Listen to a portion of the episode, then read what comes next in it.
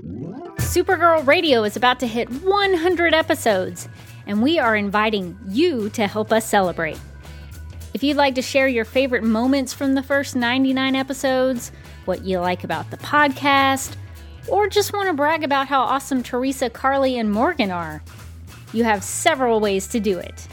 As always, you can email us at supergirlradio at gmail.com.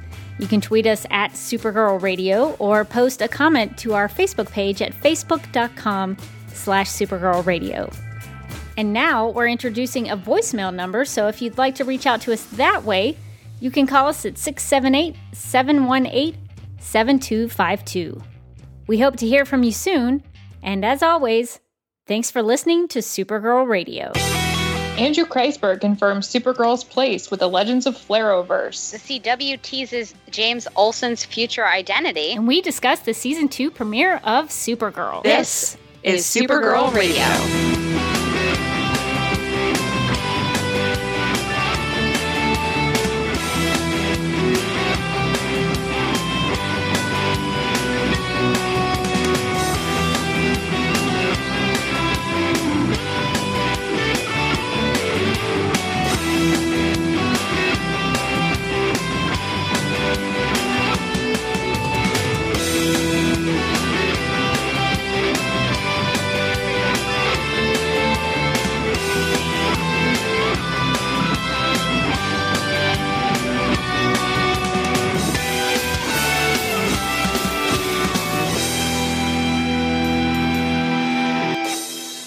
Supergirl Radio, your source for all things related to the CW Supergirl TV series and the character of Kara Zor-El. My name is Rebecca Johnson. I'm Carly Lane. And I'm Morgan Glennon. And for this episode of the podcast, we are going to discuss the season two premiere episode of the show titled The Adventures of Supergirl, which is really weird because we haven't podcasted about an episode of the show in like six months. So this is going to be a lot of fun. Uh, but first, let's get to the news. In an interview with Entertainment Weekly, Andrew Kreisberg confirms that Supergirl will not be merging with the Legends of Flarrowverse. When asked if there were plans to bring Supergirl into their universe, Kreisberg said, quote, not for her entire world, but Kara will be traveling from her dimension to our dimension, our being the world that the Flash, Arrow, and Legends live in, unquote. So, what does everybody think about this? Because this is something we've all been kind of speculating on for a while since we knew uh, Supergirl was coming to the CW. So, Carly, what are your thoughts on the, the fact that Supergirl is not merging into the Legends of Flarrowverse? Kind of bummed. I know there was a lot of speculation about whether or not Flashpoint would be the catalyst and whether or not Barry's actions on the Flash would maybe somehow impact Supergirl's universe, but it sounds like for the time being she's going to stay separate. Um, I did write about this for the Mary Sue yesterday, and I I said, you know, it he didn't he didn't confirm or deny if this means she's never going to merge with their universe or it just means that it's not going to happen right now. So, we'll see. I feel like it's I feel like at this point it's too early to tell if it's ever going to happen. Yeah, it, it, maybe we can't rule it out, but for right now, that's that's what it seems like. Um, Morgan, what are your thoughts on this? I don't know. I'm I'm pretty. I'm a little bit bummed too, mostly because uh, the Supergirl Flash uh, crossover was so delightful last year, uh, and I liked the idea of being able to get you know Barry back occasionally on the show. But I mean, I guess it does kind of make sense to have her in her own universe. I don't know. It's not as fun, but uh, on the plus side, um, we don't have to see her like crossover with arrow. So it's not all down. uh, hashtag arrow burn. Um, yeah, I, I think that's I, I'm a little torn on it because on the one hand, and I was always this way. Like I was like, hey, if they want to merge, that's awesome. If they don't, I like Supergirl being in her own thing. Um, I I guess they thought maybe Supergirl was too she was too much woman. I think for the Legends of Flarrowverse, you know, because if you have if you had maybe maybe she's too much hero. Maybe I should say that for the Legends of Flarrowverse because a lot of the people in the Legends of Flarrowverse are, with the exception of maybe Firestorm and the Flash, and who else would be the exception? Most of them are humans or uh, you know people who have really good fighting abilities or adam has a, a, you know a technical suit that he you know tinkers on and, and makes uh, operate so maybe supergirl wouldn't fit in with them because she if you have supergirl why would you need those other heroes um, that's all i'm saying uh, so i don't know if that came into part of it maybe maybe they felt like if supergirl merged with them that that would make everybody else kind of be put in the background. I don't know. So I, I, was very surprised by this because I thought for sure they would put them all together. But I mean, it's possible that she could, you know, hop between worlds. I mean, Barry did it in season one of Supergirl, so it's not out of the realm of possibilities to do again. KryptonSite.com has reported that during a CW Q&A, it was revealed that Mehcad Brooks's James Olsen will be becoming a vigilante and adopting the name of the Guardian and Winn will be helping James out with his heroics. So what is what is what, what does everybody think about this? Well, I talked about this a little bit on Twitter earlier today.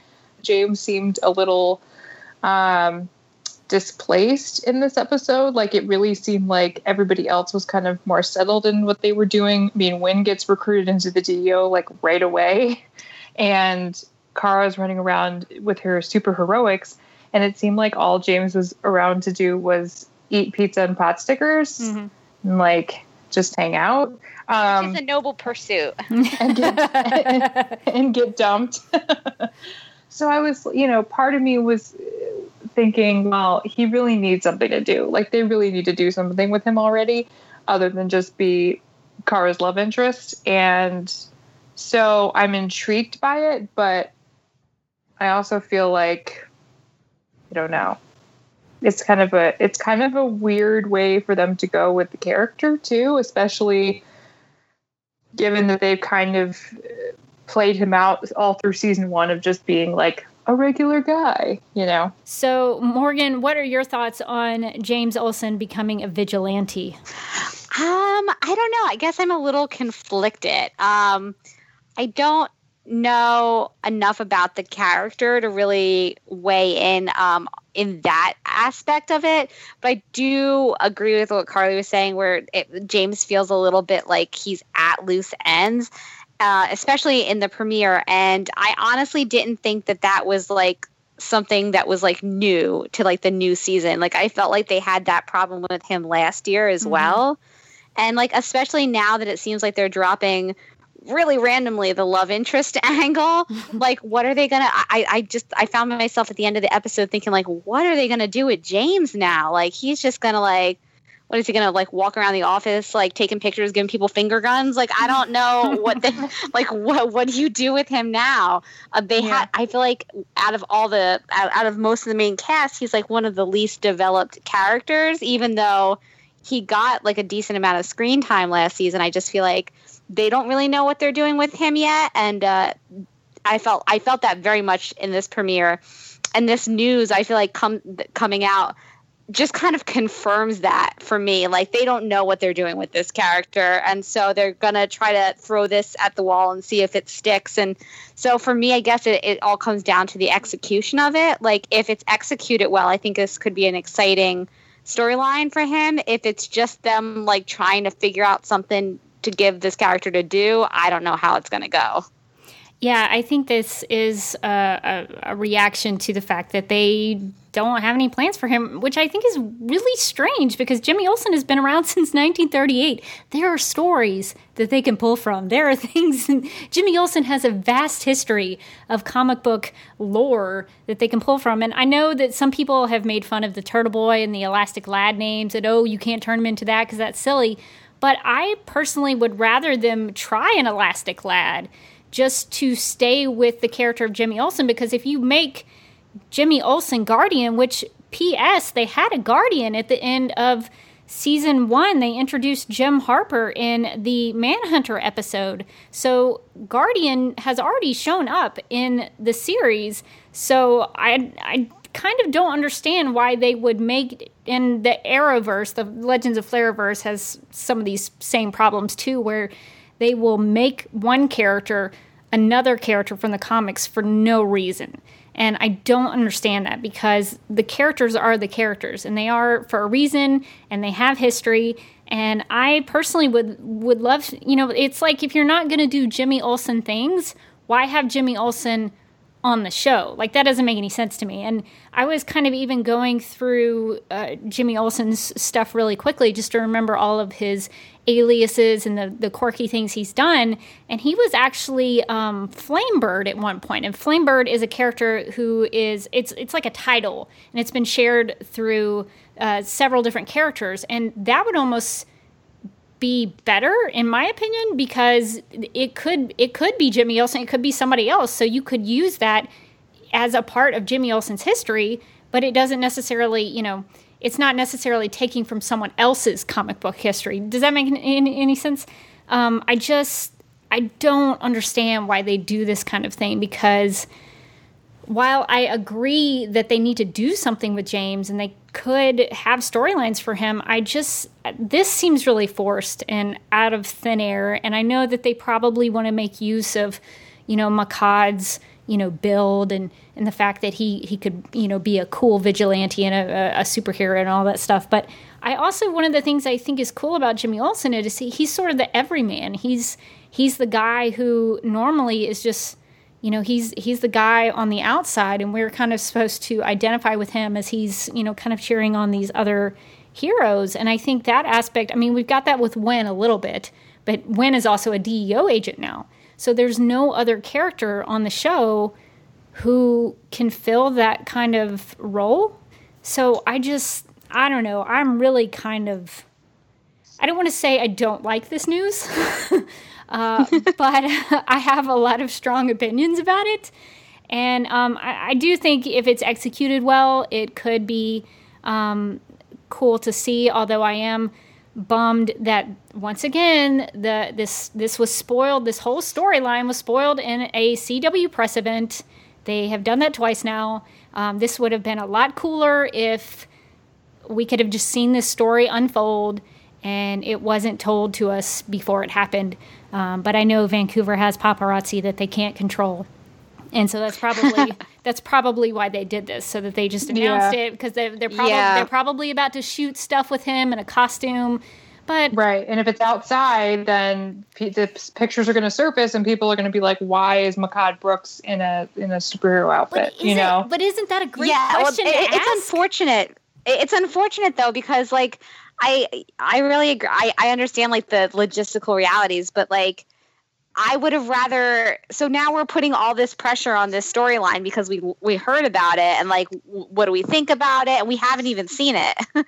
like so we're gonna come in with preconceived. At least we will. Like you know people who are watching the the Supergirl news and stuff to come in with some preconceived ideas of what it's to be like, whether or not maybe we like it, instead of just watching it organically start to un, like unfold on the show. Also, I'd like to go on record and say that like I'm all in for Jimmy Olsen Turtle Boy. Yeah, why not? If we can make if we can make that happen.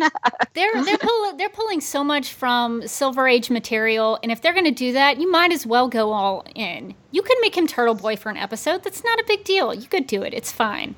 Um, so yeah, and I, I, would want that episode to be the Turtle Boy versus uh, Snapper, Snapper's robot hands episode. Morgan, why aren't you writing for the show? We need to make this happen. That's an amazing idea. We should make that happen. Um, yeah, I don't know. I just, I, I, I don't want to call the writers lazy because that's probably unfair. But if you can, if you can't think of anything else to do with a character other than make them a superhero, I feel like you're not trying hard enough because Jimmy, like they planted that seed in season one about his father and all of that kind of stuff. Like pursue his family. Like show his family. Do something with his his his uh, backstory. You know you could have something right. cool there. You could have something with the daily planet or him pursuing a story or something like like there are other storylines that you could develop without having to make him another vigilante. So i yeah. I, I, don't know. I, am very conflicted yeah well, I, I agree with that as well like i just feel like if it feels it just feels I don't want to say desperate, but I do want to say desperate. Like it just feels like they're desperately trying to figure out what to do with this character, which I I empathize with. Like, but at the same time, it it, it one season into a show when you're still kind of finding your footing, like maybe instead just kind of get to the root of what the character is and Yeah. like let us know more about him instead of just being like, or he could be a superhero. Like it just feels, it feels. I mean, it feels forced because it is. Yeah, I mean, and, and now now that uh, spoiler, if you haven't seen last night's episode, Kara is going to be a reporter. Like, why not just have him be out in the field with her as a photojournalist? That's, that's Yeah. There you go. Legit, Because, like, like, I he feel could like- just be like with her on the Catco side of things. Maybe not necessarily as active on the Supergirl part, but like be there for her as Kara because she's going to need some support because it doesn't sound like she's going to get along with Snapper Carr when he comes in to replace Cat. So like he could be there for her as that support, as you know, I, for that part half of her life. I don't know. It just seems Yeah, like they're they're trying to make they're trying to pump him up into something that's way overinflated, and it doesn't feel like it's it doesn't feel like a, a ugh, I don't know what I'm saying. It doesn't feel like a logical next step for the character at this point. Yeah, I- think last season one of the big problems that they had is like going into last season it was like what we knew about James was like he's he's cool and he's a photographer except like nobody like like Carly said nobody was a reporter so we never got to see him out in the field doing his thing so basically all it came down to is like James Olsen he's real cool. And mm-hmm. sometimes he takes pictures I guess. Like now here you finally have the, a, a good excuse to get him out in the field taking pictures. And and instead they're like James Olsen he's real cool. And also I guess he's this guardian guy I guess. I don't know Yeah, that, that all great points. I, I I would actually love it if Kara and James had been like a reporter camera person duo, sort of akin to Lois and uh, well Lois and Jimmy, I guess. Uh, in in some respects, or, or Clark and Jimmy, uh, you could have you could have played with that dynamic where they were um, writing slash uh, news partners, and they went and solved crimes or something like that. I would I would be into that. So yeah, that that seems like a missed opportunity. Now that you mentioned that, Carly, that uh, that seems very strange that they wouldn't pursue that. But um, I don't know. Maybe the Guardian thing will be awesome. Uh, we'll have to wait and see. But yeah, that that news was a, a big shocker for me when I. And I'm also looking at the uh, the quote that you put in the uh, in the document that you sent us, and from uh, Andrew Kreisberg about how you know, spoiler alert again, uh, that he's gonna he's uh, Jimmy, yeah, James. I'm sorry, I'm sorry, James. James, the grown man Olsen, is not gonna tell Kara that he's doing this vigilante thing, which like honestly, I, I agree with you on this one 100%, Rebecca. Like, why not just give us a blow by blow of the entire storyline at this point? I mean, we we've already seen it. We know we know who's going to be helping him. We know he's going to be doing it at night. That he's not telling Kara that she's going to be shocked by it, and she's going to at some point find out about it and be probably upset that he's lied to her. going to cause a massive, yeah, massive problem in their relationship. And like, come on. I mean, they spelled out the whole thing. Like, just say, "Hey, James is gonna, you know, become a hero." That's all you got to say. Done. So yeah, I don't know. I just I wish I could give some people. I wish some people would ask me for tips on how to tease a story, because television is a, a medium based on cliffhangers and wanting you to come back next week. So uh, it worries me that sometimes that's not taken into consideration. But that's just because I am paranoid about spoilers. Um, so that's this is a real interesting turn of events. Uh, we'll have to see how it turns out. Um, I'm not gonna I'm not gonna try to be judgmental about it until we see it because that's not fair. It could be amazing, um, and and Mehcad might uh, be totally into it, and he might uh, give a great performance. So uh, who knows? Um, but yeah, so that's that's something to I, I guess in some ways look forward to. Well, let's uh, stop talking about news and let's actually get into the discussion of our season two episode premiere called The Adventures of Supergirl. And the description of this episode says, quote, when a new threat emerges in National City, Kara slash Supergirl teams up with her cousin, Clark Kent slash Superman, guest star Tyler Hoechlin, of course, to stop it. Kara is thrilled to have family in town, but it leaves Alex feeling a bit left out. Which I don't know. Did you guys see that in the episode? I don't know. I was, I was going to make that exact comment. Like, did it? Uh, yeah, Did Yeah, she also no, Yeah, no, may- maybe that's, maybe in maybe, in part two. Week. Yeah, maybe that's next week. Yeah. Um, but the description ends with Meanwhile, Hank and Supergirl are stunned by the pod that came crashing to Earth. Unquote. Uh, so let's uh, start talking about the elephant in the room, I guess. Uh, Superman made his big official debut in this episode. So, Carly, what did you think about Tyler Hoechlin's performance as Superman and Clark Kent? He got to smile, right, Morgan? Ah, it was I, you know, F- finally Tyler Hoechlin gets to smile on a television Right. show. He must have been like, "What are these muscles in my face doing?" these foreign muscles. Um, yeah, I, you know, and I talked a little bit about this in our Superman spotlight episode about, I, you know, I had some concerns about how much eh, his appearance was being advertised and how much it was kind of starting to. It felt to me like it was starting to overshadow Supergirl on her own show. Um, but I really like what they did with him in this episode. Like he was there to just provide support to her, to be there for her to kind of just talk to, but it didn't it still felt like her show at the end of the day, which I was really happy with. Um, and I think part of that speaks to Tyler Hoechlin's performance. Like he was just kind of, you know, happy, but also like he had some good tension with David Harewood. Um, that whole relationship between J'onn J'onzz and Superman, which I'm sure will probably be explored a little further. And you know, I I liked he. It's interesting. I mean, we kind of talked a little bit about this, Rebecca. I don't know if he necessarily did enough to differentiate Clark Kent from Superman. In my mind, they both kind of seem to have some of the same character traits. Like Clark Kent sometimes was bumbling and awkward, but then he would also be like super smooth with Cat Grant. um, but maybe he's also kind of just trying to like, you know, be smart about the situation.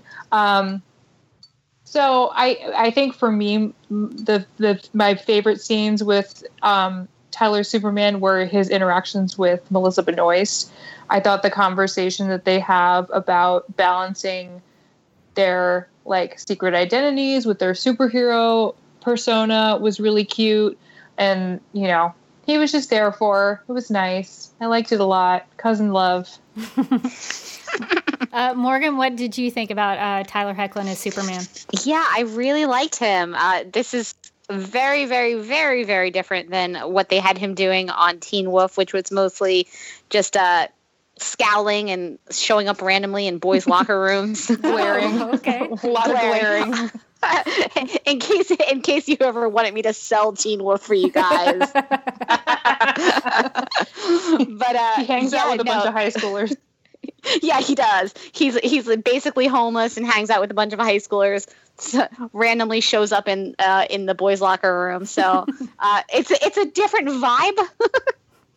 It's a different vibe for him. But I really liked him in this role. I thought that he was he was great, and I loved the um, the interaction between him and Kara. I would agree. I yeah, I think that there probably wasn't enough. There wasn't a lot of different, yeah, differentiating between like the Clark Kent and the Superman sides of his personality.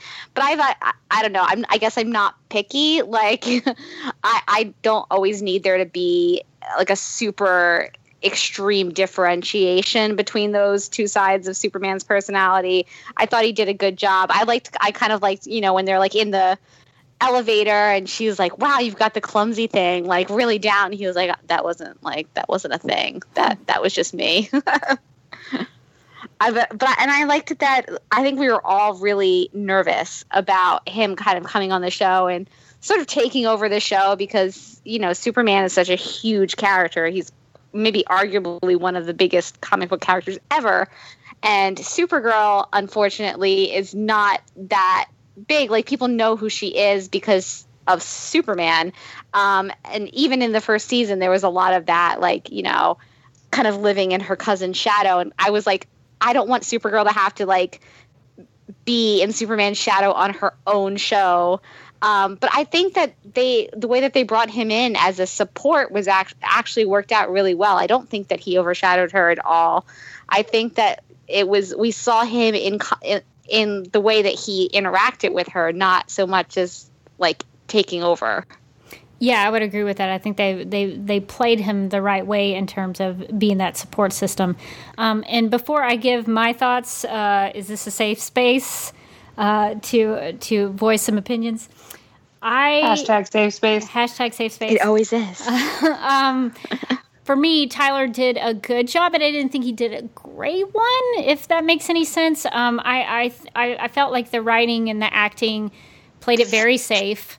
Um, they um, uh, relied heavily on the Christopher Reeve Superman, of which uh, for me is disappointing because I always, anytime I see an- another incarnation of these characters, and I've, I've seen a lot, I've seen a lot of Superman animated stuff. I've seen all the Superman live action stuff, um, just a little bit of Superboy, not a lot of Superboy. Um, but I, I like to see some somebody bring something new to the table, and I don't know that I got that from him. And I know this is going to sound crazy because we talked about him smiling. But I felt like in some aspects he smiled a little too much. Like some of it felt a little false to me. Um, there's there's two instances when I, I had this kind of uh, issue. Um, uh, when Lena says that she won't be interrogating, uh, that they wouldn't be interrogating her if her last name was Smith. He was kind of smiling when he said, "Oh, but it's not," and I was like, "I don't know. You could be a little serious there." And uh, there was also another thing when like the scene where he uh, where Car is talking to him about her problems. I don't know. I, I felt like he he wasn't taking things seriously because he just like smiled like an idiot the whole time. And I don't know if it's because Tyler Hoechlin was so excited to play Superman. I mean, who would who would you know who wouldn't be so excited to get to play that character? It could it could have been because he was just so excited to be able to smile. Like he was like, "This is my moment. I'm never gonna stop now." Maybe, but I was just like when I was watching it, I was like, it's okay to to have emotions other than the smiling. Like I know you want to play him as hopeful, but I don't know. I, some of that I thought was almost too much. Like some of it was a little overdone.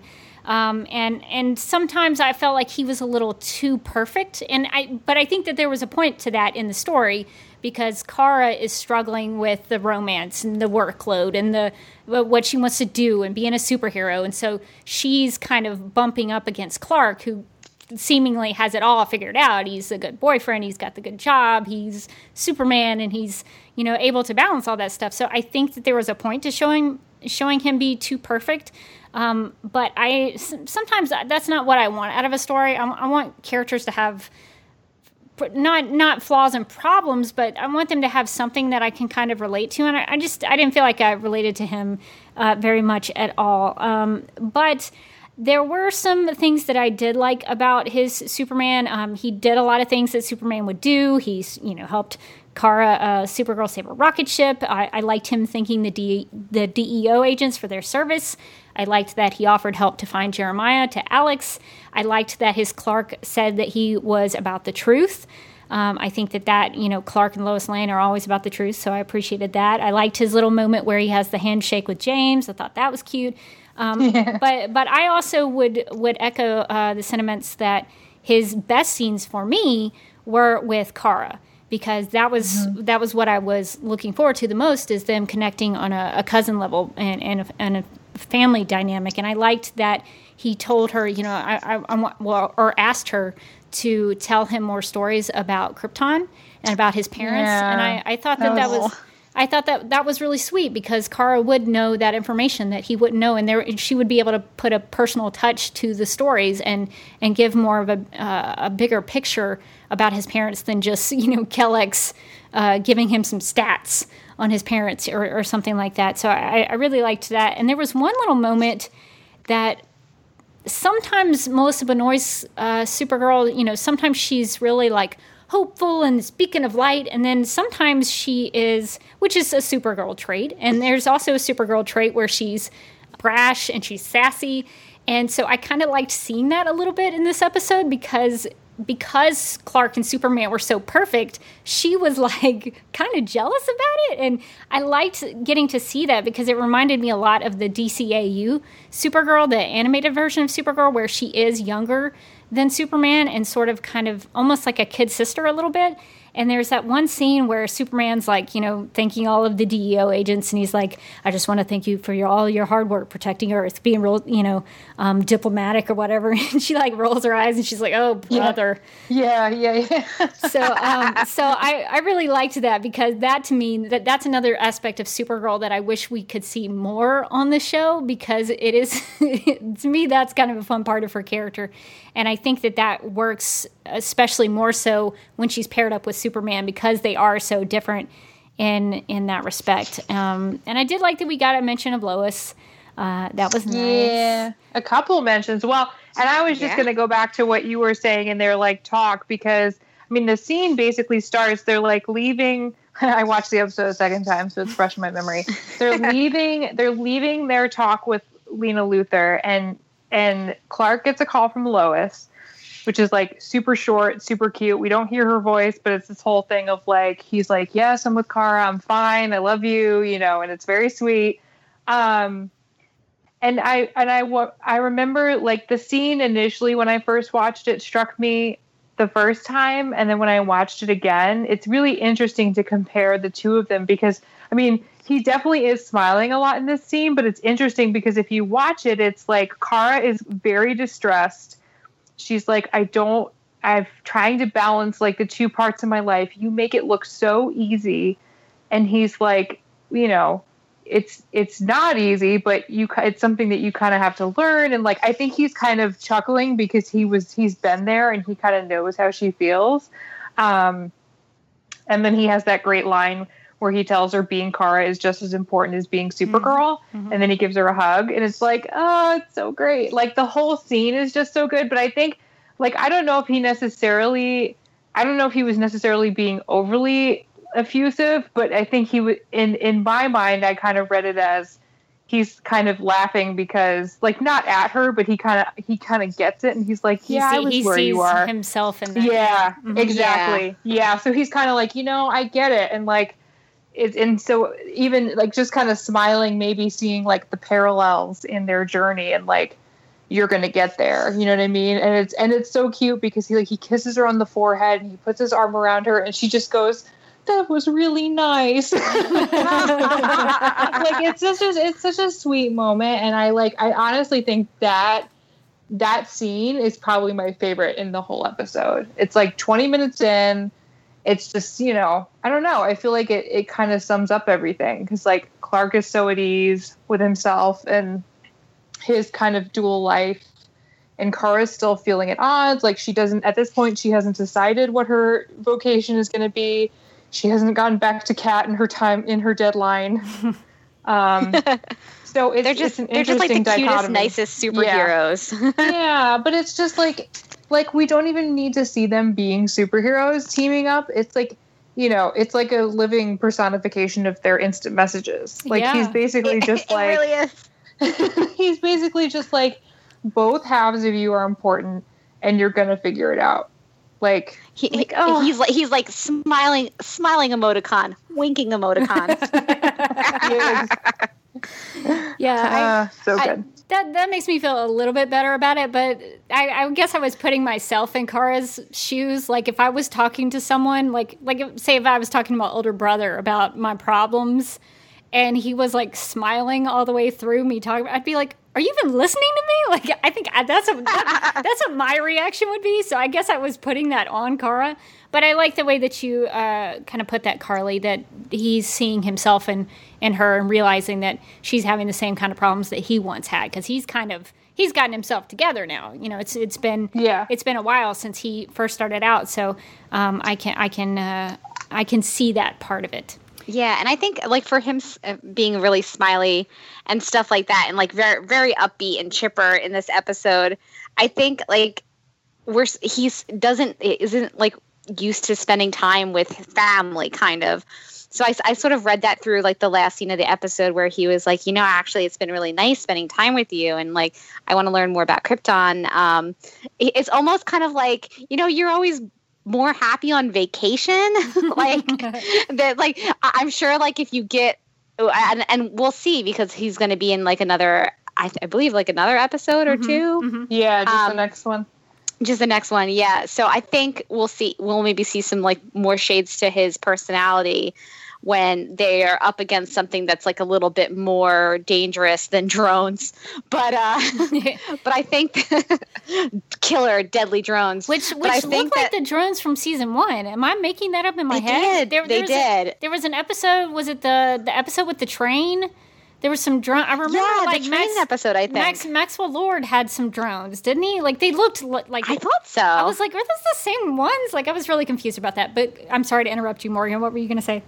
Oh no, no. So I, I just think that like you know he's sort of he's outside of his life, so he doesn't have right now. He's not dealing with all of his normal Superman problems, and he's sort of like vacationing in Kara's life and just sort of being like you know seeing like the problems that like she's having are, are probably reminiscent of the problems that he had like years ago.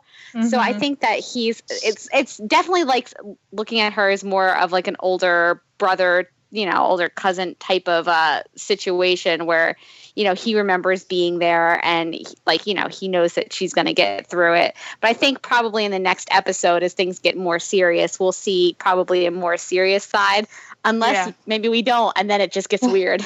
I don't know. It sounds like the next the, the second part is going to be a little more intense. So I'm excited to kind of see like a more intense Superman. And we got a little bit of that with in his interactions with Martian Manhunter. You know, their whole conversation about the kryptonite, and we learned that J'onn J'onzz basically had the opportunity to destroy the kryptonite that they found at one point, and he kept it. And Superman is not happy about that. I think I tweeted Superman has a very anti kryptonite stance, and I can't say I blame him. Um, you know, and and you know, I don't think it's necessarily J'onn J'onzz that that Superman doesn't trust. I think he, you know, he's probably dealt with some shady people in the government in the past, and he knows that people, some if somebody if the wrong person got their hands on kryptonite, it could be used against him, it could be used against Kara, and it does have the potential to kill one or both of them. So honestly, I don't I'm I can see it from both sides. Like I trust Martian Manhunter because obviously he's not going to do anything to willingly hurt Kara, but that doesn't mean that somebody else won't. So I can also understand why Superman is like we need to destroy all of it, you know. Yeah, and I think that might be a good segue to talk about um, somebody who might be making use of the kryptonite uh, potentially. Um, we got introduced to John Corbin in this episode. So, what did you guys think about the um, the? I I guess he was sort of the villain. Um, I, I, I uh, we didn't get to see a lot of villainous things, but he was kind of responsible for the drones. So, Carly, what did you think about uh, John Corbin? John Corbin. I didn't know he was British. That's like a terrible accent. um, so we knew he was an like an assassin type. At least at this point, we know that you know he has some more sinister beginnings at the end of the episode. Um, he's hired by Lex from prison to take out Lena. That's cold. Um, yeah, right. Like some brotherly love there. um, so you know, at this point, I'm I was kind of like, oh well, you know, he's just kind of like your typical assassin for hire. Like he's basically just trying to take out Lena any way he can. Um, my favorite part was when Alex basically took him on one on one. yeah. That was pretty great. Any chance we get to see her fight? Like she had some great action stunts. She was she was uh, Yes, Chyler Leigh. she was getting it. she was she was kicking some ass. Um, so I mean, honestly, that was my favorite part. For me, the rest of the episode, he felt kind of one note and a little forgettable. Um, although we did get at the very end, little you know, little ominous uh, cliffhanger with none other than Brenda Strong. Surprise! As- gasp! Surprise, surprise, Twist. Cadmus. I wonder who she's playing. Maybe the doctor who I called. Snap. Um, Damn, but- you called it. Dang, I actually didn't know that he was going to be um, turned into Metallo by Project Cadmus, which that was an interesting twist for me. Um, so it wasn't. It was a little bit of a surprise. Um, so yeah, I'm I'm excited because I saw a little bit of a teaser for next week, and it definitely seems like he's going to be pretty formidable. So it was he was it was okay in this for me, but I'm looking forward to when he comes back. Morgan, what are your thoughts on John Corbin? Yeah, those are pretty much my my thoughts. I was ex- I was excited at the end when we got Brenda Strong and Project Cadmus and all that stuff. Up until then, I was just like, uh, okay, this guy with the drones. yeah. Uh, I mean, up until I think the end of the, the episode where you find out he's going to like factor in a bigger part, he was basically just a plot contrivance that had liked robots. So I, yeah, yeah, I didn't really.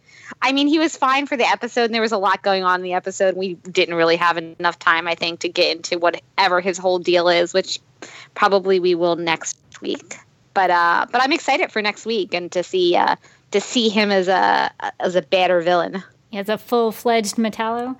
Um, yes. For for me, I I would agree that he wasn't much of a character in this one, um, and I think that's you know a lot of setup um, for the the eventual turn of him becoming a supervillain.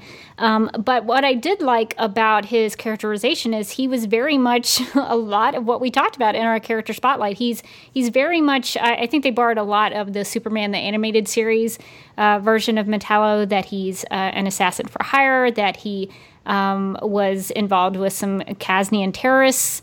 Um, they even mentioned Corto Maltese, which uh, Arrow fans will will know.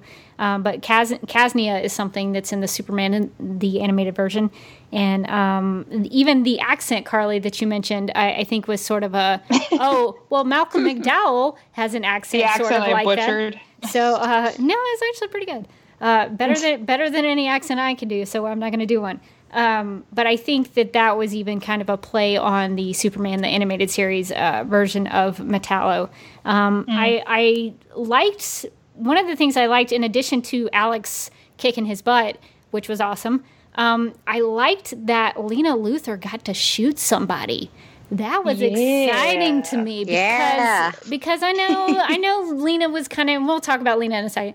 I know she was kind of portrayed as like a good a, a good lady who was trying to do good in the world, but she was dressed in black and she shot a man trying to kill him. And that is what i'm talking about. That i really i want her to make a villainous turn and if she does this was a good start.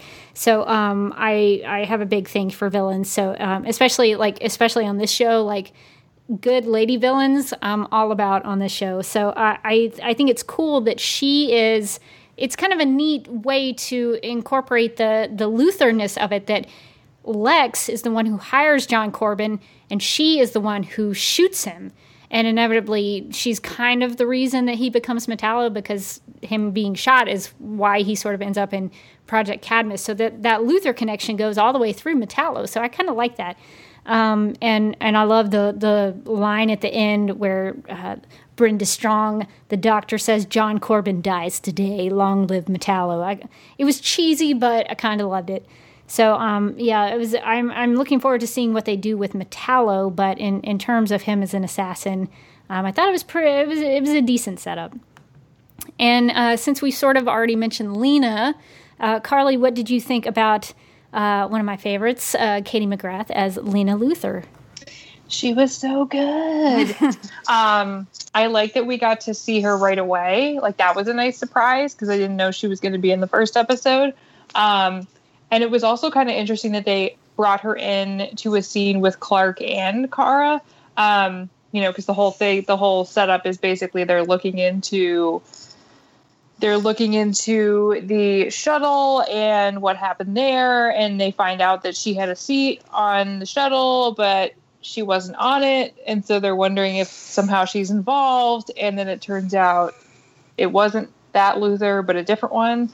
Um, one of my favorite i retweeted it last night but one of my favorite tweets was from somebody that said uh, tweeted at us and they said quote i'm here for a fresh start end quote. Yeah not in that outfit. Everyone knows black and red together are very evil colors. It's very true. So you know so true. I think I, I, I, I'm excited because I think she's going to be kind of an anti-hero type, and it definitely seems like you know she's she's out to make a name for herself.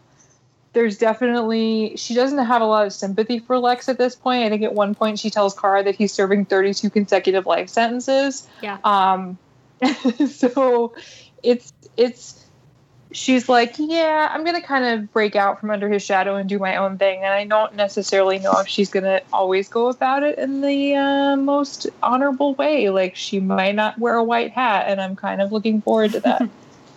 Morgan, what were your thoughts on Lena Luthor? Oh, I was so excited to get her in this episode. I mean, I think anybody who's been listening to us, like in this like preseason talking about how excited we were for Lena Luthor knows that like we're we were all pretty much all in on Lena Luthor.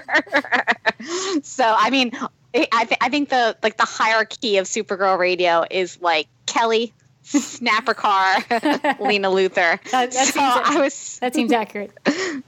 I was so excited to see her, and uh, I love Katie McGrath, and she was great in this episode. Um, like Carly said, if you want to, uh, people to not to think you're evil, probably don't dress all in all in black. hmm hmm Um, that's usually a giveaway.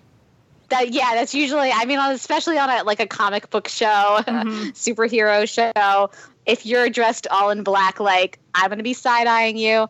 Uh, it it definitely gave me some um, like some Smallville feelings because as as complicated as my feelings for that show are, I think that the one thing that that show got well when it did it well was the like the Clark and the Lex relationship and having Lex be not just this one note villain who was just like evil, blah, ha, ha, but like had a lot of complicated emotions and tried to do good, but then, you know, didn't. Um, and and had this complicated relationship with Clark. So I wouldn't uh, like when we saw Lena talking with Clark and uh, and Kara. I got like a little bit of that like old Smallville feeling from from Kara because she just kind of seemed really taken with her. Like she was just like, I I don't know why, but I trust that woman all in black. And Clark was like, what? Why? Why would you do that? Like her fa- whole family's evil, and clearly her wardrobing is. And Kara was like, I don't know. There's just there's just something. so I would actually, I- you know, I'm interested to see how they'll play that relationship after you know after the episodes with Clark are over and uh, and Superman's out of the picture, and it's just uh, Supergirl and Lena Luthor. If they'll have, if it'll just be like a purely adversarial relationship. If Lena Luthor, I mean, I feel like it's pretty obvious. Like she's eventually going to go to the dark side. like, but I don't, I don't feel like I need it to happen within like maybe even the first half of the season. Like. I I would love to see it be like a slow burn instead of just being like, you know, the next episode, she's evil. Mm-hmm. So I, I would like to see that relationship sort of play out between her and Kara. Yeah, let's hope they don't announce the storyline at a CW press event. Uh, at, at- at some point. We might be we might be speaking too soon because tomorrow they might be like, by the by, By the way, here's this is their the exact episode she will turn evil. I'm like, no. Um, but I would agree with you. I think the interesting thing about Lena at this point is because Kara can connect with her on a certain level. Lena says, I'm just a woman trying to make a name for herself outside of her family. And that's exactly what Kara's trying to do. And I think Kara identified with Lena's trying to make it on her own and trying to do good things. Like Lena seemed like she was trying to make a difference. And that's what Kara is trying to do as Supergirl. And now as Kara Danvers, reporter, which we'll get to a little bit later. But um, I think that that dynamic will be really exciting to watch. I'm very interested in how they play that. And I what I liked about Lena was that and we talked about this on our spotlight as well is that she is normally played as if she is uh, sometimes with uh, not a direct familial connection. Either she's been adopted or something like that.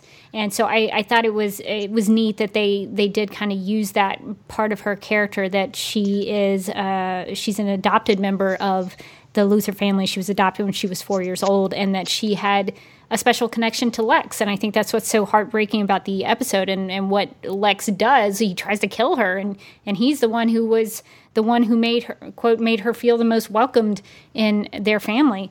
Uh, so that that's uh, that's that's cold hearted, Lex Luthor. Um, but, but I guess what would you expect? Um, the only thing I didn't like about Lena in this episode was that and this is this is coming from me as like somebody who is a, a camera operator and who would like to see more happen um, from the use of camera on the show, and I think usually they do a good job. But this, I, I thought the introduction of Lena Luthor could have been something more. Like I thought it was a little boring. She like walks in with Clark and Kara, and it's a it's a wide shot, and so they're like coming in, and you don't get like to see her right away. And I was just like, come on, guys, this is so boring. So on a Yeah. Yeah, I I have to agree. Like, I kept expecting her to like be standing by a window, looking out dramatically. Like, Smallville has really primed me, like all of my like associations with the Luthors, and I was like, why isn't she monologuing about some ancient literature to a window? With- this is Well, not didn't- nearly yeah. dramatic enough. It wasn't a reveal. It was like she she was just walking into a room up. normally. she just she just wandered on screen, basically. yeah, I don't know. I I guess that was a little selfish of me, but I, I wanted more. I wanted like some cool like shot to be like, here, Lena Luthor has arrived. So I maybe they had that and they just hadn't didn't have time, but um, I have high expectations, I guess. Uh, but uh, let's see. And I guess the last big thing that we need to talk about, even though it was kind of a small thing in the episode, was that we get to see what or who is in the pod. So, Carly, what did you think about the reveal of this uh, maybe Kryptonian person in the pod? What did you think about that? It's a dude in the pod. I was like sad that it wasn't the super dog or super cat. Like, why I can't we have. Streaky? Um, why can't we have Bark Bent? Um, Say it could still happen. I- it could still happen. She could still get a pet. I want Supergirl to have a pet. Just saying. Um, yeah, I mean, we didn't really get that much. I know. I know. Christopher Wood posted a funny poll on his Twitter account. It was basically like, "What was your favorite scene with me? Me sleeping in the pod, me sleeping in the second scene, me sleeping in the third scene." um, I, I- yeah, he didn't really serve any kind of uh, purpose at this point, and I, I'm pretty sure they're probably going to revisit it, but we didn't really learn much um, other than they couldn't really take DNA, and they found him in a place where time doesn't pass. So I don't remember the name of it, but time doesn't pass, so he hasn't aged at all. I So there's no real way for him to them to determine like his like where when he's from. I guess. Yeah, I think they said the Well of Stars. I don't know if I Yeah, misheard it had that, some other I, name. but I think that's Yeah. what it was. it had some other name in Kryptonian that I can't remember. And then Kara calls it the Well of Stars. Um, and then I and then I thought it was kind of funny that Clark had to like basically remind her. He was like, "You did use your X-ray vision to check him for a cybernetic core, right?" she was like, uh, "Of course I did." Which just goes, you know, it's. I don't necessarily think he was like condescending to her. I think it was more like he you know he's he's just he's used to doing that kind of thing and she's still kind of trying to like get the hang of you know Yeah. doing using all her abilities to you know in in in different ways i guess um so that i thought that was kind of a funny moment but yeah i mean i don't really have many thoughts because we didn't really learn anything other than that there was a person in the pod which was already revealed to us Yeah, and uh, I I think you you still kind of don't know who it is, so I'm not going to say anything about that. I still, I still So- don't know. I forget. I know it's a Kryptonian, but I, I don't. I didn't look up who, like, what significance he has in the comics, and I'm not gonna go looking. I don't think so nobody should. spoil me. I don't think No one. If listeners, if you spoil me, we're gonna have words. Don't do it. well, and, te- and technically, technically, after the first episode, we don't know he's Kryptonian. We just know he's not human. But right. there's that. Kara suspects. Yeah. Right. Kara suspects because right they can't. Is it because they can't take any blood from him? Yeah, they the could, they can't stick needle in. snaps. Mhm, yeah. mhm, mhm. Okay.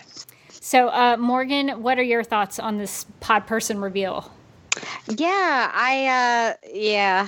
I mean, he was mostly just unconscious, so he was my favorite character in the episode, clearly. uh, um yeah, it, it's it's interesting. I would have I would have rather had like a super pet or something, but I mean, if we just have to get a dude, he seems fine. Uh, no, I'm I'm interested in uh in how that's going to play out. Like Carly, I like have specifically not looked for any of the information about who it is. I know that they've they've said, but I just uh, have avoided it. So I don't actually. I st- it's to me it is still a mystery. I'm so Uh, jealous. so I'll- You're in a blissful place.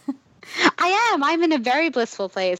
I might have at, at some point heard and just was like, I don't care, and then forgot. So, but uh, but I'm interested to see how that storyline is going to play out. And I, I really did like the the way that they uh, that that um Superman was like, "Oh, you've checked him, right?" And she's like, "Yeah," and then she checks him. I also, for some reason, that reminded me because they said about him going through this like I don't know. I can't remember what like patch of space it was supposed to be that like slows down time or something. And uh, it, it, reminded me of how they hand wave the fact that like Tyler Hoechlin and Melissa Benoist are not that like not that far away in age. Like they pointed it out. They had people be like, "Yo, I'm pretty sure last season they said you were, and he was like, "Don't worry, I just look young." and you're like, mm. but you think that like maybe someone like Cat would be like, "Hey, aren't we like the same age, you know like or something? Like uh, it seems like you haven't aged literally at all and i started an entire media empire and you're still like 20 years old. What's up with that? But like yeah there's like no reaction from that from that. I think i think john wilson tweeted friend of the podcast tweeted like months of fan speculation were resolved in one line of dialogue because basically yeah. they're like you're 12 years older than Kara, right? And and and Superman says Kryptonians age slower than they do on Earth. I just felt like it was like an entire like the entire like writing staff just dropped the mic, stared at the screen, and like moonwalked out. yeah, yeah. Car- Done. Car- Carly did all that math, and we had all that math for nothing. nothing. I'm we, not even a math major. and they didn't even give us a specific number. I bought that he was older than Kara, though. I don't know. I, I don't know. We're not doing any more math on this podcast. No, no. You can go back and listen. I'm not doing it again. so we get we sort of got an answer, but not really. It was kind of a vague, um, like you said, Morgan hand waving. I think that's a good way to put it. Uh, but that was a, a, funny part of the episode. Well, uh, what is everybody's kind of general thoughts? Uh, was was this a satisfying premiere to season two? Uh, Carly, what did you think? Yeah, I thought it was pretty solid. It was fun. Had some nice cousin moments. It was funny. Had a lot of good. Had Cat Grant had some great speeches to Kara, and I think they're kind of setting it up for her to like slowly move to being a recurring character instead yeah. of a you know full time cast person. But no, I liked it, and I'm excited for the second half because Clark goes, "Yeah, I think I'll stick around for a while," which, as we know, only means one more episode at this point. So, so I'm looking forward to part two. But I thought part one was pretty good. Morgan, uh, what did you think about the premiere? Yeah, I would give it an A plus. I really liked it. Yeah, I was kind of I wasn't sure what to expect. I wasn't sure if if they were going to retool the show a little bit for the CW or how they were going to handle that. And i thought this premiere like came really strong out of the gate. I i liked everyone in it except poor james who just kind of wandered around trying to get people to eat takeout. Um I thought that, I mean, with the exception of something we'll probably end up talking about a little bit later, I thought that they did a great job introducing new characters, like setting up the, you know, some of the conflicts for the season, introducing us to Superman without having him take over the show, like introducing us to Lena Luthor and this new Cadmus mystery. And I think that like um just just on the strength of the the cat and the car scenes alone, this would have been an A plus for me because those scenes were were so good. Yeah, I enjoyed it as well. Uh, I enjoyed it more than I thought I would, um, but I still had some kind of like eye rolling moments because it it was like it, it almost felt like the only Superman they ever knew uh, was the Superman the movie. And that kind of bothers me sometimes, I guess, because I've read a lot of Superman comics and I've seen a lot of different incarnations when, when it's like, oh, we're only going to reference Superman the movie. I'm like, oh, there's more to Superman than that movie, guys.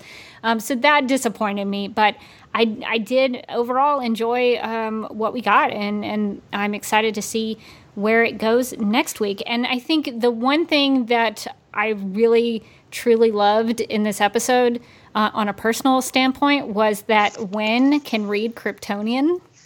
I felt I thought of I thought of you the second he mentioned that he taught himself Christ, Kryptonian. I, I, was like, Rebecca literally can go work for the DEO. I, I, felt a real kinship with Winn that um, you know I, I've created a Bridwell Kryptonese alphabet for myself. And I, I felt I've, we we connected Winn and me in this episode. so uh, when he was like you, you know acting like he wasn't afraid of a Kryptonian challenge, I was like, I'm with you, Winn. Bring it on. So uh, I, I did enjoy that little bit in the episode. Um, but that is going to do it for our discussion. But let's find out what our listeners had to say about the adventures of Supergirl. At Geek Vigilante says, Great episode to start out the new season, and Tyler Hoechlin was great as Superman. At Paradox Kid says, Hoechlin nailed Superman. Interesting tension with J'onn, weird 180 with Kara and James, but great premiere overall. At In says, This Superman is the best since Christopher Reeve. Best of the CW premiere so far. Didn't like the quick end to the Kara Jimmy love story. At Madtown Davidson says, A very fun start to season two. Tyler Hoechlin is pitch perfect as Clark Kent and Superman. At true underscore just underscore Brian says, I liked the actor who played Superman, but he wasn't nearly tall enough. Sorry for being superficial, but Soups is a tall dude.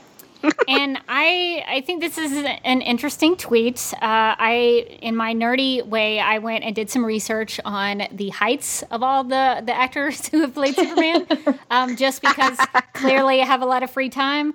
Um, but according to IMDb, That's because it, no, it's because Rebecca is like amazingly thorough. well, you know, I needed to know for sure how tall Superman was supposed to be. Because for me, I don't think it matters because it doesn't really matter to me that he's tall because Superman could hover above people and it wouldn't matter. So his his height, like he could be taller than anybody just for hovering above them. But according to the DC Wiki, if you're interested, uh, the DC Wiki lists Superman as being six foot three. Um, so if you take that as the comic book height, uh, you know, canon height, um, this is the comparison of all the Superman actors. So Christopher Reeve was the tallest at six foot four. Tom Welling is, uh, is six two and three quarters to be very specific, according to IMDb. Um, Brandon Routh is six two and a half. Uh, Henry Cavill, Kirk Alyn, and George Reeves, uh, all six one. Uh, Tyler Hoechlin, uh, who was referred to in the tweet, along with Gerard Christopher and John Newton, the, the two Superboys, the two Superboys, um, all six feet. And Dean Cain is the shortest, uh, 5'11 and a half, which I was surprised by. So it doesn't seem like there's a real, you know, uh, a common thread of heights with Superman actors. But uh, if you if you were just dying to know how tall Superman usually is, there you go. I you think can a learn lot some of it, interesting stuff from this podcast. Yeah. I mean, I think a lot of it ha- though has to do with how like camera shots and how actors are filmed because they can make somebody look taller than they Oh, are. yeah. Just- and and there are Apple boxes too that they can put Right. down on the ground and people stand. People they do that all the time. Movie making is magic, people. You can do anything. well, and I think Melissa Benoist is like five eight, five nine, but she also wears those boots with the heels in them. right. So even I think it seems like there wasn't a lot of a height difference between them in the episode, but that's also because she had heels on. So that's Right. that was just my my two cents there. At Kenny Crayley says the references to Superman the movie were so good in the episode. At Demon's Daughter says had me smiling with all the nods to Christopher Reeve's Superman. This is how comic book shows should be. At Jose Tick says, so many Chris Reeve nods, just missing the John Williams score. Metallo will be epic. Oh my gosh! If they had put the John Williams score in, I would have flipped my head. Like I would have flipped my crap. I would have been so You would have just you would have just flipped a table. I was, we would we, it would have we would have been like Rebecca can't make it to tonight. yeah. Okay. So she's, she's destroying tables all over town. what what is that on the local news? Oh, it's just Rebecca flipping tables.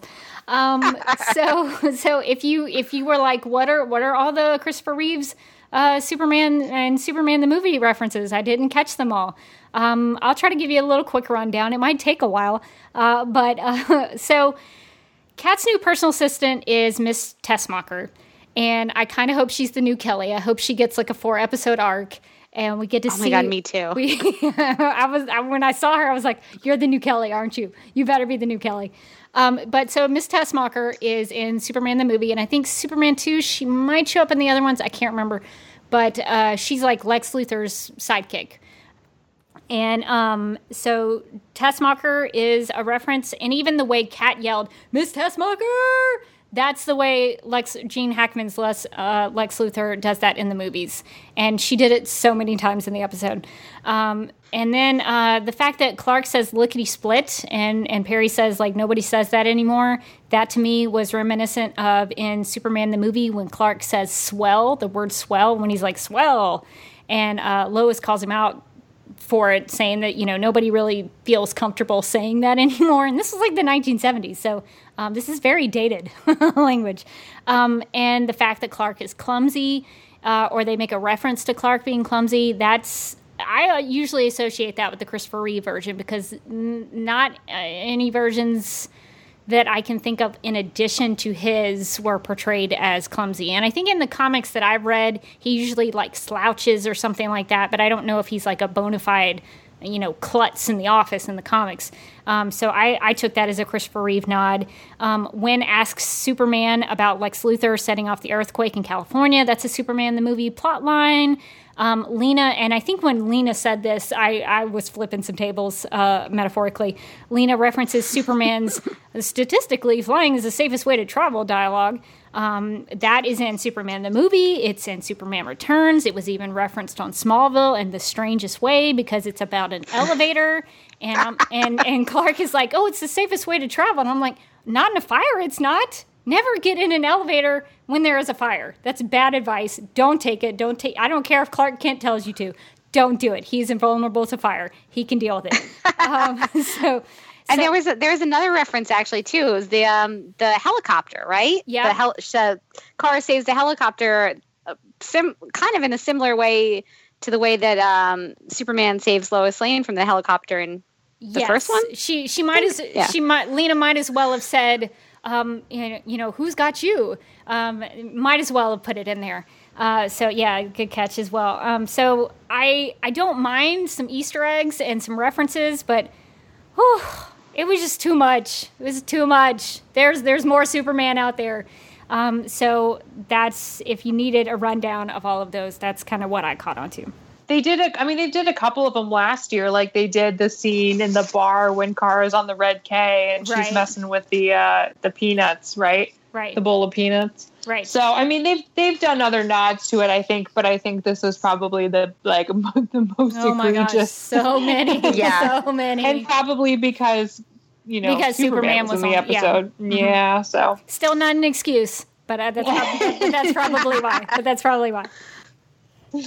Uh, at Mark HB PWM says my favorite moment was Clark's hug and greeting for Alex, Yeah, that was nice. which which I thought was cute because he was like, "It's good to see you," and she and then that's how we know that she knows he smells good, Yeah. which in, which in context like isn't isn't that bad, I guess. Um, Well, it's yeah. funny because we we had read that description of the episode like a couple of Right. weeks ago. So when that m- moment happened, I went, "Huh?"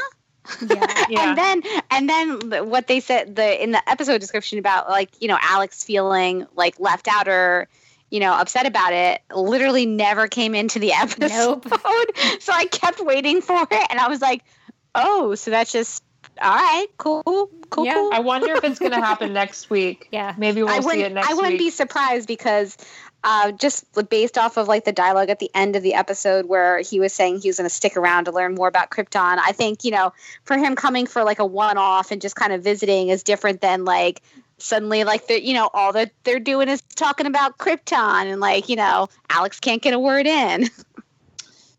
At Veru416 says Kara and James has got to be the shortest on screen romance. Does this mean Winn has a chance? At Rantasmo1 says mixed feelings on the Kara and Jimmy breakup. The relationship was forced and clunkily written. Yeah, so when I when I said earlier that the one there was one thing in the in the premiere that I really didn't like, this would be it. I I was so confused by what was happening that like the episode ended and I just kind of stared at the television like, huh? And this is coming from somebody who had like no emotional attachment to the Kara and Jimmy thing. Like I like Mehcad Brooks a lot, but I think we've talked about it already that you know Jimmy is kind of underwritten and there's not you know we don't know as much about him as some of the other characters and that relationship I kind of felt like even though they pushed it all season was not you know I wasn't super hoping it was going to happen but they did push it all season. They spent an entire season on this relationship, building this relationship between Kara and Jim uh, and James up. And then in the finale, they even had them like get together and with presumably they were going to, you know, start dating and have a relationship. And then to start this episode literally this episode starts like what like minutes after the last yeah. episode? Like minutes. So by the time you get to the end of this episode it has been at the most like a couple of days since the season one finale.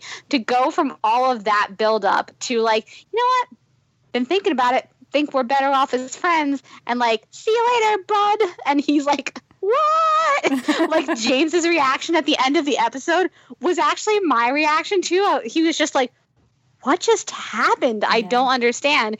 It was just from I don't again, I didn't really I wasn't really connected to that relationship at all. But from a storytelling perspective, it was so clunky.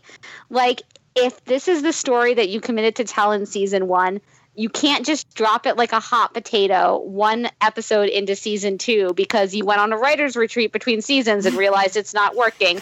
Like you have you have to like give it a couple episodes or work up to it. Like that episode was already wearing so many hats that it wasn't fair to people who were in, invested in that relationship and spent an entire season waiting for it to just drop it like that. Like you, there needed to be a couple episodes. Maybe they go on a couple dates. Things kind of uh, like things are kind of weird and then they make the decision or maybe they date for a couple episodes and then it blows up but you can't just go into the episode go oh my god what are we going to do with this this is a real problem and then just dump it by the wayside yeah, and and let's let's hit some emails because this there, there's we have some emails about that. We'll go back to some tweets in a second.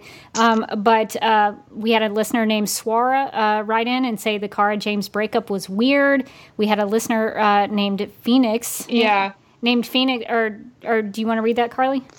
Yeah, I'll read it. Uh, they wrote, I've seen some people upset by the Kara and James breakup. To be honest, I was among the people who didn't buy the chemistry between Kara and James as romantic. Platonic, yes, but not romantic. So this change didn't bother me personally, but I do hope they don't drag out the love interest thing or finding one too long. Yeah, so I don't, I don't think a lot of us really bought into the reasoning for their little breakup. It was it was very I was very surprised by it because I thought that they would at least try to give them a shot because the the whole first season was, you know, they had the love triangle, and then there was the Lucy stuff, in the Winn stuff, and then they finally got together. And I don't really have a stake in it either. Like I could go one way or the other with it, but that was very strange. And um, and it does seem Morgan that it was like a writer's thing that they that they were like, oh, we we just don't think that this is working anymore because Andrew Kreisberg um, in an uh, in an interview said quote we felt like we were pursuing that relationship more because we felt like we had to than any of us was really truly feeling it. It was interesting because we brought in some new writers uh-huh, in the middle of the season to keep uh, some fresh blood and even they were like coming at it fresh and sort of felt like we weren't quite sure how we were going to make this happen we realized that the scenes between them were just the nice, sweet scenes when they were just being friends, unquote. So, yeah, I think it's. I, I, think you make a great point, Morgan. Like it's. Oh, that's it, that's funny that I hadn't even read that, and I could like. I feel like if you can feel the the the dog like the tail wagging the dog that much, then it's not organic. Like. I like none of us. I don't think any of us were like hardcore Kara and Jimmy shippers, but if if it's that abrupt, like it was so abrupt that I and remembering that there was um there was that article about how somebody from Supergirl was going to um end up being gay this season. Yeah. I was like I don't know. Kara was like really feeling Lena Luthor. Maybe. I mean, this is nuts, but like, what if, because it was that abrupt, Yeah. that it, it just felt like it came out of nowhere. And I was like, maybe she like met Lena Luthor and like discovered some stuff about herself. Like, I don't know. right. Like, otherwise, literally, the breakup didn't make any sense. At, at that point, the the justification for it is so flimsy that you know I, I can understand why you might think that because it, it just it came out of nowhere. um, it's very very very strange. At Witch Hunt for Art says Kara has this newfound inner strength in comparison to the season one pilot. I think that's true, but it's interesting that she had uncertainty as Supergirl in the pilot, and now she's having uncertainty as Kara Yeah. in the season two pilot. But we kind of see that she's maybe has, has found her way a little bit, so that's good. Um, at Ileana Le- Levi says, I have a feeling Kat is going on vacation, maybe to Opal City, and maybe some more romance. I'll miss her, but she'll be back. yeah. Let's hope good things for Cat. Uh, at Rover223 says, Well done, cast and crew. I see how Cat is searching for meaning and will slide off to one side. At Miss Lely99 says, Brenda Strong makes evil look good. At Agent Chelsea says, Great transition from LA to Vancouver, from CBS to CW, and with adding new characters. Pretty impressed.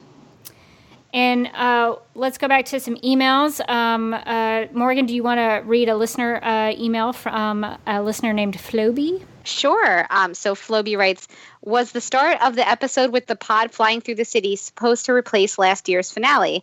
And what happened to the road trip to save Jeremiah Danvers? I don't know why that makes me laugh so hard, but probably because I completely forgot that they were going to do that, yeah, they uh, they started as the they did, as they did Yeah. between seasons. Yeah.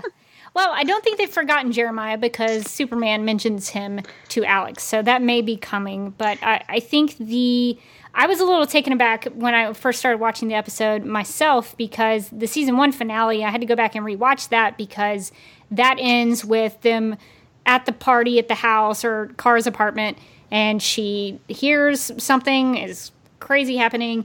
And so she does the shirt rip, and then it cuts to Supergirl and Martian Manhunter landing in front of the pod. So the sequence at the beginning is just seeing how they get to the pod. You don't really necessarily need it, uh, but it was a cool sequence uh, seeing them fly together. But yeah, I was like, what? I, I don't remember this thing with the flying. Um, but yeah, that's that's what that was about. Um, and and our last email comes from Greg H, who writes, "quote My favorite part of this whole episode was Cat's speech to Kara about how quote we must keep daring, we must keep diving. It was so spot on that it made me stop and wonder if I myself have been afraid to dare and swim recently." Unquote. And actually, Greg, I had a similar thought myself. I'm kind of in a place personally. Um, just where I'm trying to consider some situations and some possibilities for myself, and that you know, I've been considering it for a couple of weeks, and and then this happened, and I was like, is Cat Grant giving me a sign? Um, so there are some some things that I think we can all take away from that speech because she makes a con, you know convincing argument, compelling argument to Kara that like you can't just look at the water. You you have to eventually um, to dive in because you want to go for a swim. If you want to go for that swim, you got to get in the water. So I, I thought that was a, a great speech from her. Um, Carly, do you have any thoughts on that? Yeah, that was my favorite part too. Aside from the Clark and Kara scene that I mentioned earlier, but yeah, Cat had some good. Cat had some good scenes in this episode. I'm glad they gave her. They gave her an opportunity to really have a good impact on Kara before she kind of takes a step back. Yeah, I loved I loved that scene so much, and I love that speech, and like just all the cat and car stuff was so amazing in this episode. But yeah, I feel I feel like that speech can like just really shake you up, you like get everybody all shook because I was like, Yeah. maybe I haven't, maybe I haven't been daring enough. Yeah, it, it's very motivational in, a, in in actually really practical ways. Not just like, oh, that was a nice speech. It's like, oh no, I need I need to think about my life. What am I doing with my life? So uh, I I I think that scene was very representative of what I like about the show. And so it, part of me is like, oh, when Cat leaves, we're not going to have that kind of stuff anymore. Um, and maybe we will. Maybe we'll get it from someone else. But um, yeah, I thought that was a great scene. And I thought it was a nice inside uh, look into Cat and Kara's relationship that she had Kara pegged to be a reporter from day one. I thought that was uh, she was a little uh, she fore, uh, foresaw the future. Is that the right way to see, say that? Um, she predicted the future, so uh, I, I thought that was a nice little scene with them in the episode. We've all learned so much from Cat. You know, it's practical life advice, the right uh, like combination of salad salad dressing. Yep. mhm. It's gonna be it's gonna be rough without Cat on every episode. What are we going to do with our lives? I don't know. She is a Miss alive. Tessmacher is going to be happy though. She'll be like, "Oh, thank God." Yeah, is is Miss Tessmacher going to go with her, or I don't know. I'm a little concerned we won't get to see her anymore. Maybe that'll g- get rid of my um, multi-episode arc for Miss Tessmacher. I hope not, um, but we'll see. But uh, yeah, so that was it was nice to see Cat. Well, if you want to contact Supergirl Radio, you can email us at supergirlradio at gmail.com. You can post a comment on our website at supergirlradio.com. You can now leave us a voicemail, actually. Um, we have a voicemail line now. You can call us at 678 718 7252. If you don't want to write uh, an email or a tweet, you can call us. Um, and uh, you can still like us on Facebook and follow us on Twitter and Instagram, all at Supergirl Radio. You can listen to us on Google Play and iHeartRadio, and we have a Supergirl Radio playlist on Spotify that has over seven hours of music, you guys. It's a lot of music. Uh, so definitely go check out our playlist. We are available on iTunes and Stitcher, so if you have time, we encourage you to give us a rating and write a review. And we're a part of the DC TV Podcast Network. So if you also like Gotham, Arrow, The Flash, Legends of Tomorrow, iZombie, DC films, and classic DC TV shows, I swear that they just keep adding things just to make this worse for Take me. a, take a deep breath. Ah, subscribe to our DC TV Podcast mega feed, follow at DC TV Podcast on Twitter, and like DC TV Podcast on Facebook. And you can follow me on Twitter at DerbyKid. That's D E R B Y K I D. I'm ta- I'm still kind of taking a little bit of a break. I'm allowing myself the occasional retweet and the occasional reply. So if you do uh, want to ask me a question, I will still re- reply and respond if you tweet at me. Um, I'm also on Instagram at the Derby Kid, and you can watch videos I've shot and edited on my YouTube channel at youtube.com slash duckmilkprod. That's D-U-C-K-M-I-L-K-P-R-O-D. You can find me on Twitter at my name, Carly Lane. I am weekend editor over at the Mary Sue, which you can visit at themarysue.com. Mostly I'm on Twitter having angry tweeting moments. I had at least three today. so if you follow me, be warned. I rant a lot. Some of it's justified. So we like to table flip a lot on this podcast. Yes. Uh, yeah. All metaphorically. No, nothing, nothing physical has actually happened. No, No, ta- no tables just- are being harmed uh, by this Mostly podcast. gifts. Yeah. you can also find me ranting and posting angry gifs on Twitter um, at, at Mojotastic. That's M O J O T A S T I C. Uh, I'm also a contributing writer for Buddy TV, um, and I should have some Legends of Tomorrow Comic Con. Uh, that would be San Diego, not New York, though that just happened. And Carly and I actually met up and took a picture. I know. That's so fun. So jealous. With jealous. Yes, with Kat from the Legends of Tomorrow podcast. So it was a it was a DC TV podcast family affair. That's awesome. Um, True story. Morgan and I actually found each other in the bathroom. yes, it, it wasn't just the most awkward meeting of all. the most awkward place to like not ambush someone on the on, on purpose. That's so funny.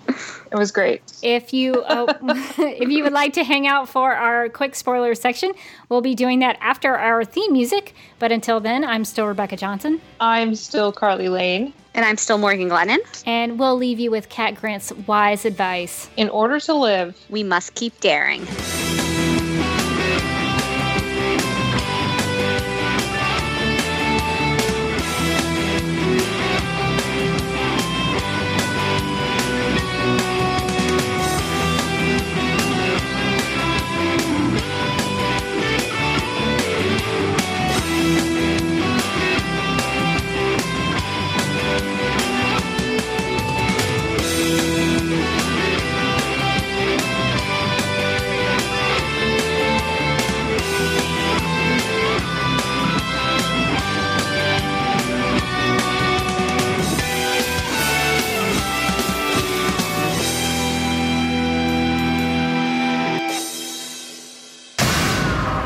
Ready to become the man who saved the world from an alien menace? They want to kill us. all of us. We salvaged you, modified you, and resurrected you. Own your power. Supergirl, all new next Monday at 8, 7 Central on the CW. And we're back. And what you just heard was the audio for what's coming up on Supergirl. The next episode of season two is called The Last Children of Krypton. The official description reads, quote, Cadmus attacks National City with a kryptonite powered villain who ends up seriously hurting Supergirl. Superman blames Hank because the kryptonite was stolen from the DEO. Meanwhile, Kara's first day at her new job doesn't go as planned after she meets her new boss, Snapper Carr. Uh, guest star Ian Gomez, unquote. So, uh, Carly, what has you excited about this description? Snapper. I feel like we've been Also- waiting for this moment. I know. And also, turns out Superman's uh, issues with the kryptonite are not totally unfounded. Um, someone, I think it was speaking of Kat, as we mentioned earlier. I think Kat uh, tweeted a picture that sh- there there's a if people recognize the Crisis on Infinite Earths image of Superman carrying Supergirl, they do an homage to that. Um, in this episode, it looks like. So it'll be interesting, but I don't want Supergirl to be hurt. That makes me sad. Yeah. So it, I, I like that there's stakes though. Uh, so Yeah. That should be good to watch. Um, Morgan, what is most exciting about this description for you? I mean, obviously Snapper. It's all about Snapper for me, and it always will be. But um, besides Snapper, um, exactly what Carly said. I saw the um, it, I think it was Kat, um, our, who also does the Legends of Tomorrow podcast, that I saw post somewhere the images side by side of the image from next week's episode of Superman carrying Supergirl and the the uh, the comic book image, and I was like, "Ooh, chills!" Like uh, I'm interested to, yeah, exactly. There's some stakes that are going to be happening. I think uh, I think this episode, this premiere episode, there was way too much going on to do like a big dramatic, uh, you know, a big dramatic story arc in the middle of that, as well as like you know introducing all these new characters. But I think we're going to get that next week, and I'm excited about that. So, yay! Yeah, I I saw the the promo as well that had that image, and I think that's really cool that they that I mean that's a really famous Supergirl image, the death of Supergirl. It's a it's a it's a big deal. So I, I think it's cool that they used it, and I hope they do it in a very organic way that makes uh, sense for why they do it. And and I think the fact that Kryptonite is coming into play will um, be a, a good justification for having that because Kryptonite can really mess Kryptonians up.